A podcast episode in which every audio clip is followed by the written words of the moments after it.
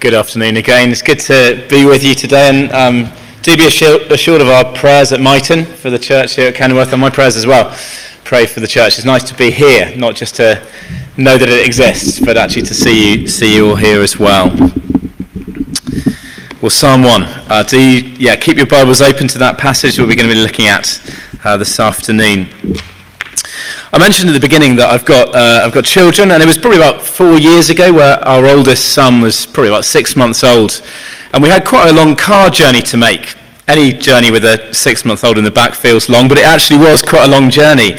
And um, it was one of those days, very similar today. A hot day, you can hardly touch the steering wheel, it's so hot, boiling in the car. And uh, precious firstborn, you know, is, is he in the right amount of layers? Do we need a fan in the back? Is everything going to be okay? But the journey was going quite well, and we, we had maybe 30 minutes left to the journey. And then we had one of those Google Maps moments. I, I don't know if you've had one of these where you, you're not quite sure which way Google Maps is telling you, and you've got to make a decision pretty quickly whether you're going to turn off the motorway or carry on. Have you had that? And um, my wife, Charlotte, she said, no, no, stay on, stay on. The, and I said, no, no, no, no, this is the moment we need to turn off. And it got a little bit more heated as the, in many ways, it was hot in the car, but it got heated in the front. Which way are we going to go? Which way are we going to go? And um, she's not here today, so I could pretend that I got it right, but I think it was probably me that, that turned off. And, um, well, you hope that it's going to reroute the sat nav and say similar ETA, but actually it added 50 minutes onto the journey. We hit a traffic jam son in the back crying more and more. The car turned into more of a furnace. Oh dear, not so good. But actually, um, and I know, I know there's probably 5% of people in the room who are tapping their neighbours, and that's why I don't use Google Maps. That's why, you know, it's all up here. We don't need it at all. Maybe that's you. But of course, in that split second decision, I, I needed to make a choice, didn't I?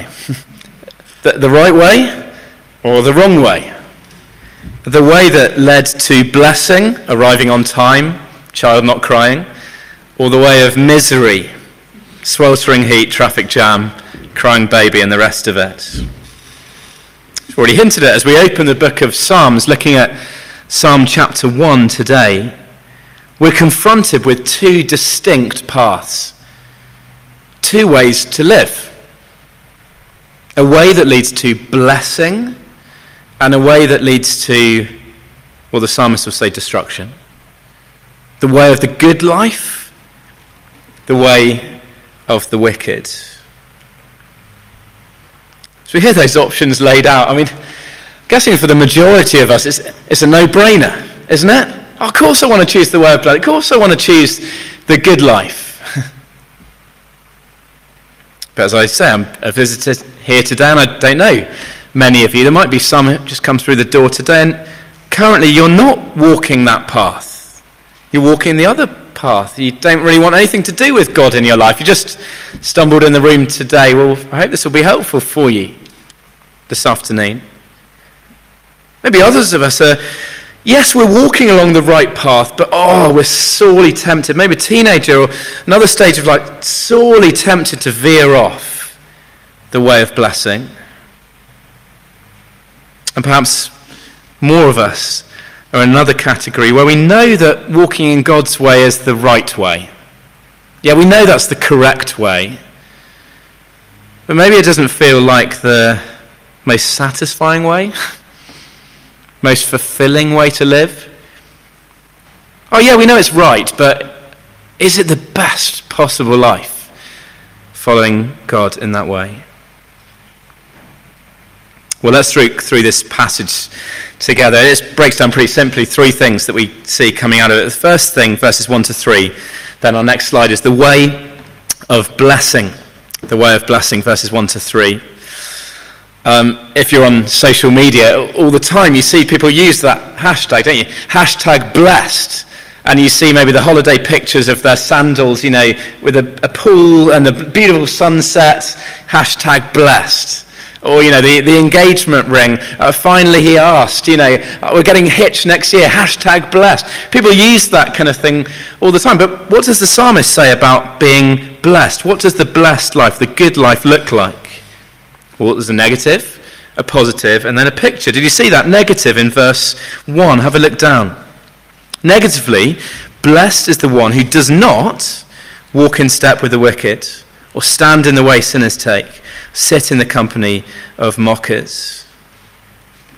In other words, the, the blessed person lives differently.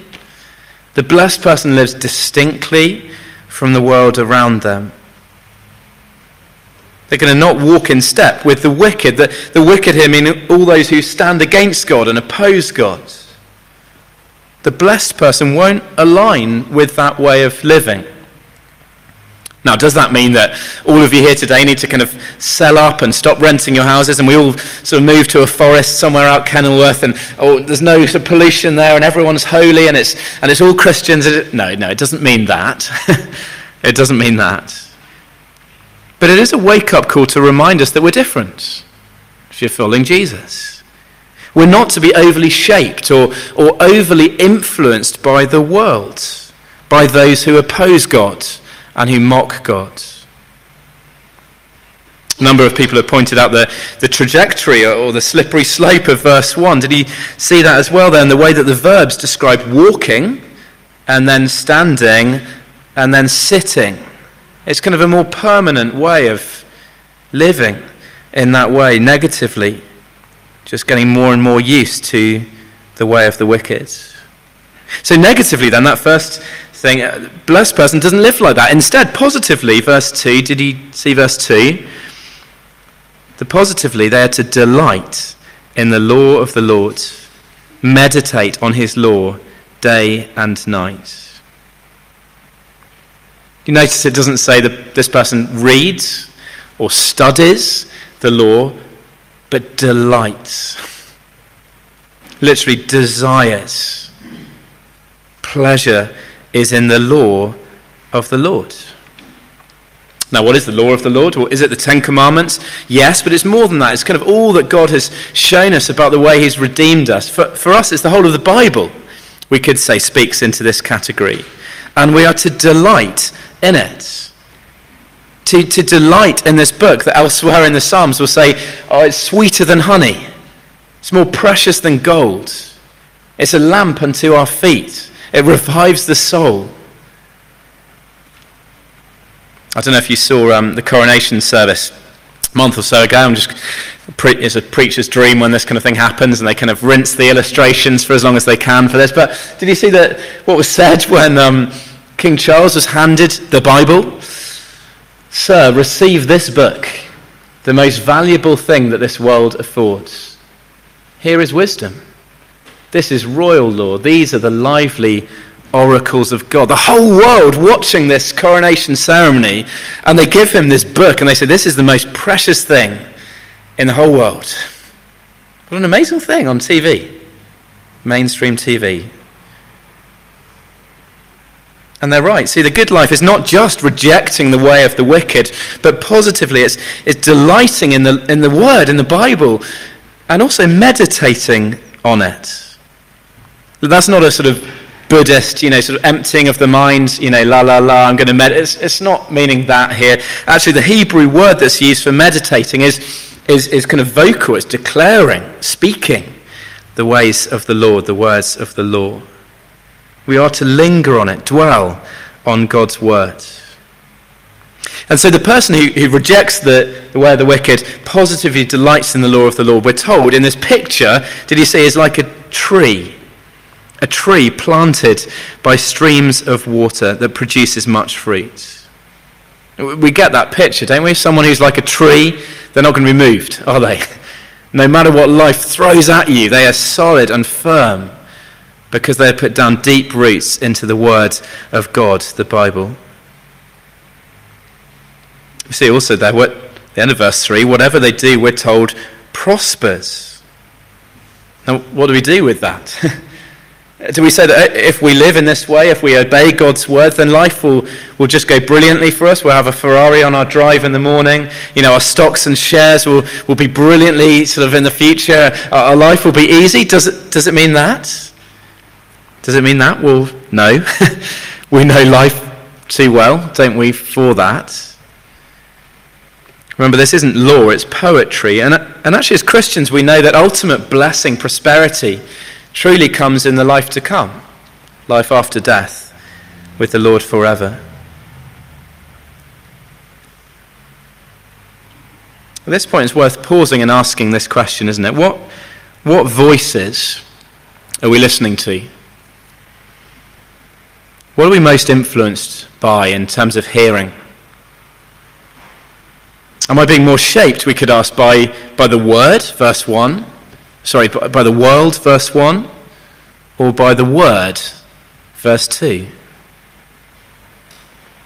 Perhaps you know in your life you're spending um, time in someone's company, uh, someone who's just constantly, subtly undermining your Christian faith. Someone who's dragging you away from what you believe. Their voice is dominant. So maybe a challenge here for that. I'm not saying that we need to all retreat to that forest in the middle of nowhere away from anyone else, but we might want to think about who we spend most time with, who we're influenced by, shaped by. It can apply to the whole area of smartphones as well, can't it? Technology in this way. Whether we acknowledge it or, or not, you and I are being shaped more by what we listen to and what we read and, and digest than we probably care to admit. Whether that's, I know generationally there might be a divide here, whether it's uh, the endless scrolling through TikTok or scrolling through work emails or 24 hour news, I don't know what it might be. But these things aren't neutral. We're shaped by the adverts, by the, the stories, the voices that we listen to most, and they can well undermine our faith and, and our listening to Jesus' words over time. We just need to be aware of that, the psalmist would say. Came across this quote actually just the other day as I was preparing this, and American blogger put it like this. He said, Sadly, most of us are, are likely among the 80% of smartphone users who check their phones within 15 minutes of waking up. That's orientating your hearts towards the things of this world you're about to spend the whole day in the world. You really need to begin by seeking the things which are above.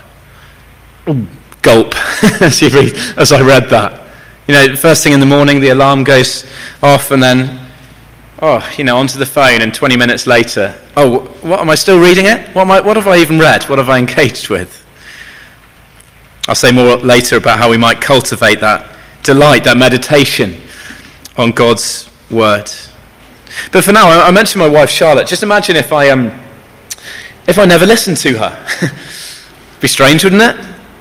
Wouldn't be ideal in many ways. If I never listened to what it was that delighted her, that she loved, or if, if I never listened to what it was that frustrated her or, or displeased her, what kind of marriage would that be? Wouldn't be a particularly good one, would it?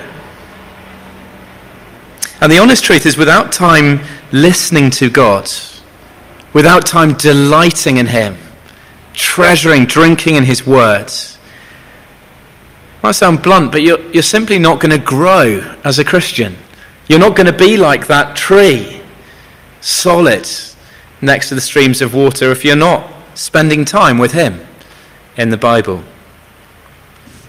Well, the way of blessing is not walking in step with the wicked, but delighting in God's word. Picking up the pace a little bit. The second thing that we see is this the way of wickedness. And, and, there is a contrast, I don't know if you saw it when it was being read out, between the, the way of blessing, of prosperity, and the path of, well, the opposite path, the way of wickedness. Look down at verse 4. We're told there, not so the wicked. They are like chaff that the wind blows away. I don't know if some of you have to travel a little bit in and out of, uh, of Kenilworth. Maybe you go past fields and fields of, of kind of barley and, and wheat, and it's probably in a few months' time, isn't it? A month or so when, when actually it's going to be harvest time. And you see the machines come, and what do they do? They take off all the, the husks, the chaff, and they just take it off, don't they, as they go past with the machine and spit it all out uh, into the back of the, of the trailer. I don't know much about farming. It's probably quite obvious from what I've just said.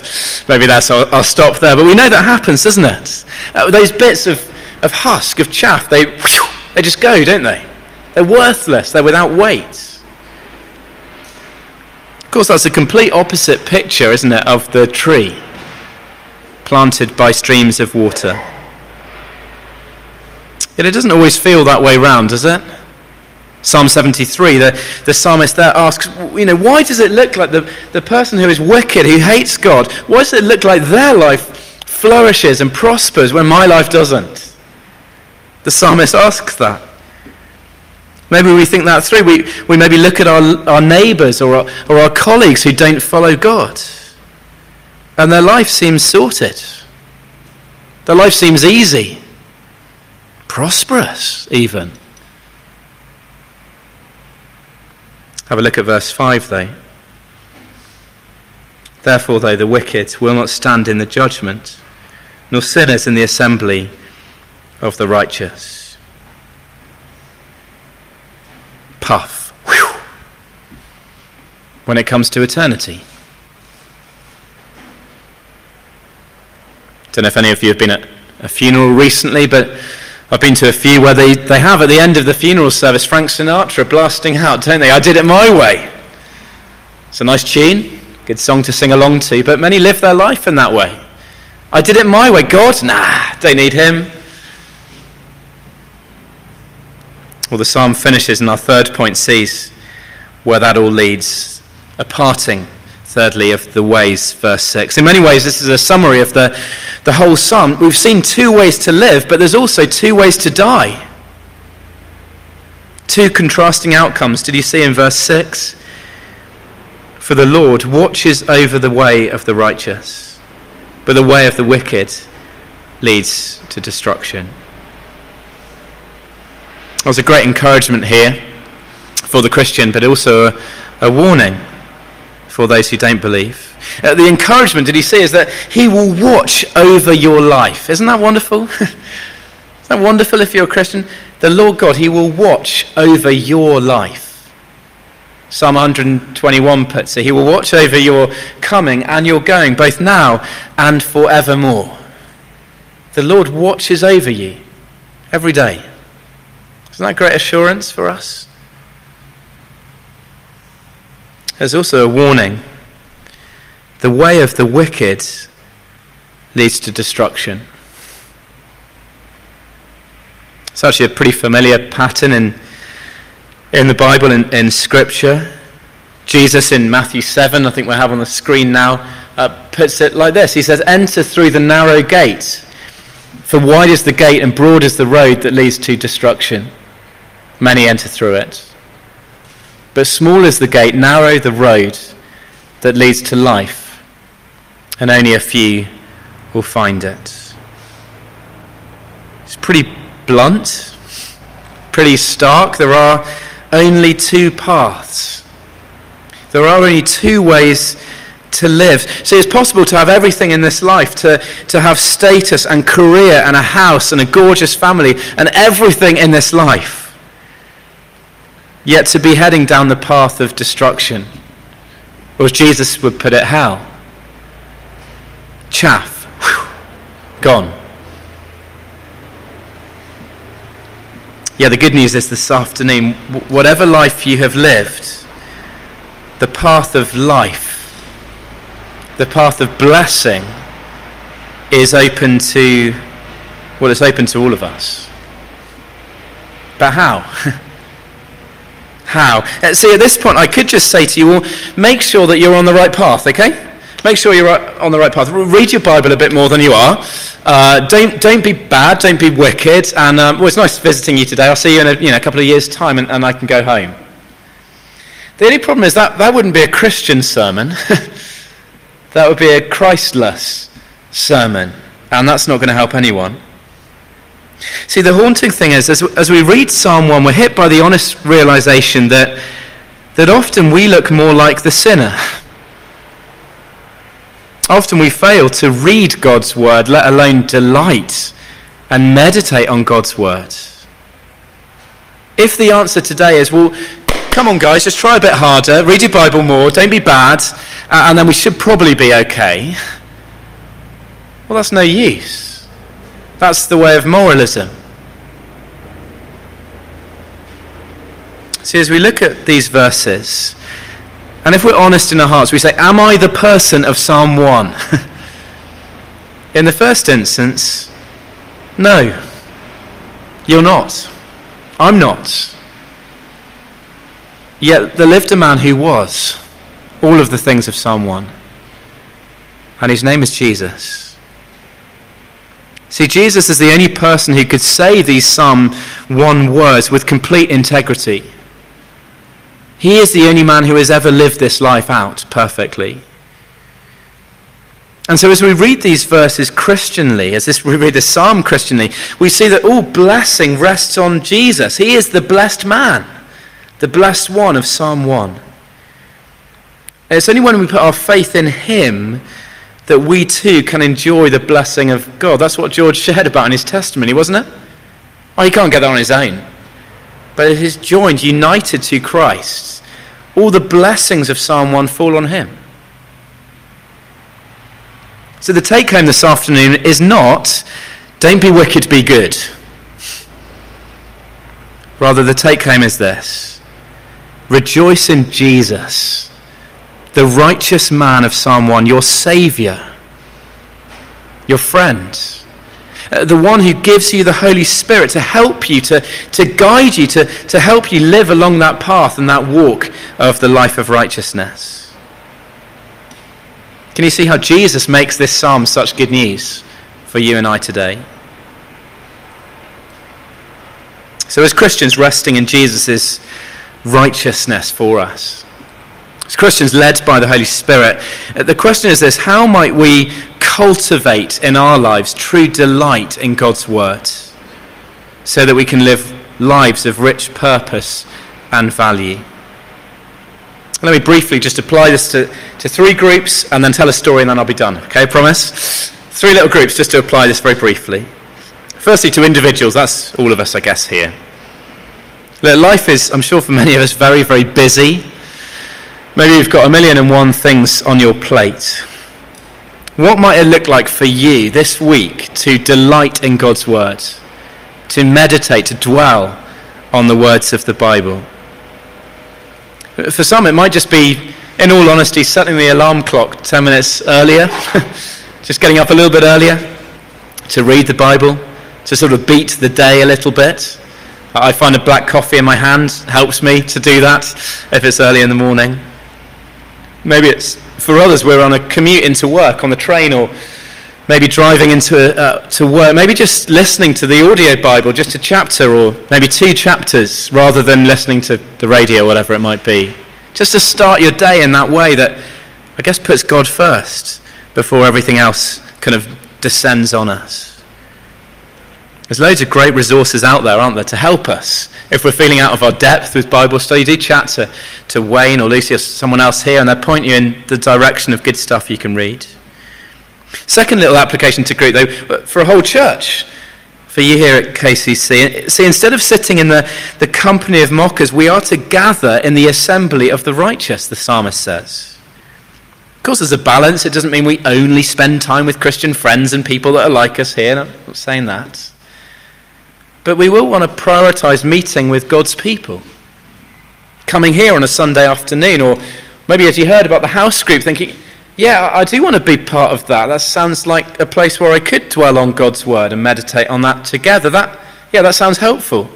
Again, do chat and get involved in those. I've found those really beneficial over the years. And I guess in the summer months, as the beautiful sunny evenings go on a long time, and maybe we think, oh, I just want to sit in my garden tonight and just have a, you know, just have a drink and read a book and, and maybe curl up and, and not bother going out. No, it's, it is good to get along to the house group. It's tempting not to, but it's all, you never come at the end of the evening and go, oh, you know, I wish I had missed it tonight. No, no one ever says that. It's good to always go along, even if we're tired. And then third little group, uh, to families here today. Maybe I've missed the mark if, if a lot of the families are away, but I'll say it anyway. If you're a parent here, are you, are you encouraging your kids to delight in God's word? Are you modeling your own need for God's word? your own delight in Him, dependence on Him?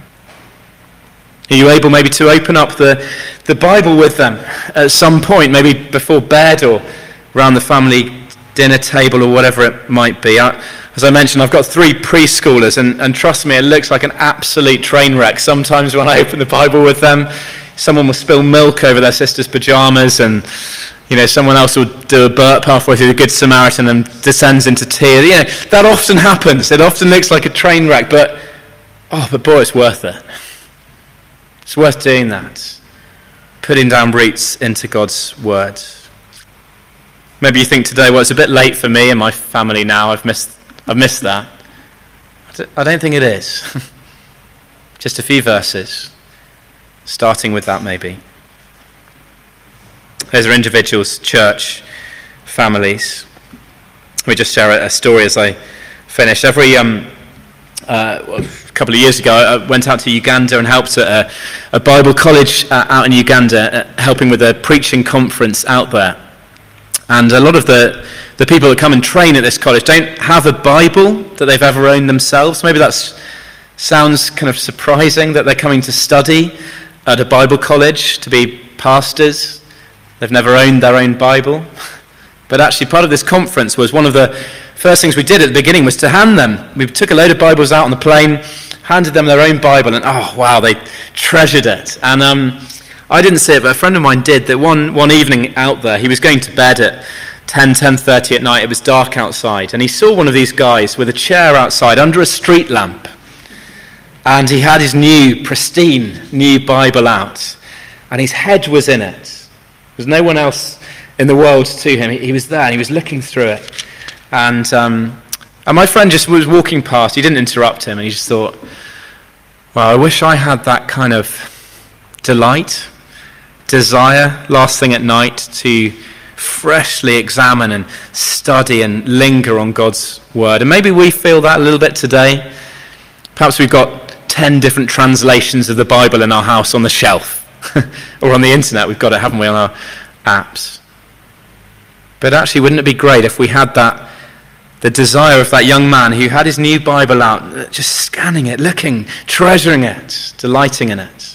Wouldn't be a great thing to pray for us this week? Be struck by that again. Why don't I pray? And I hum back over.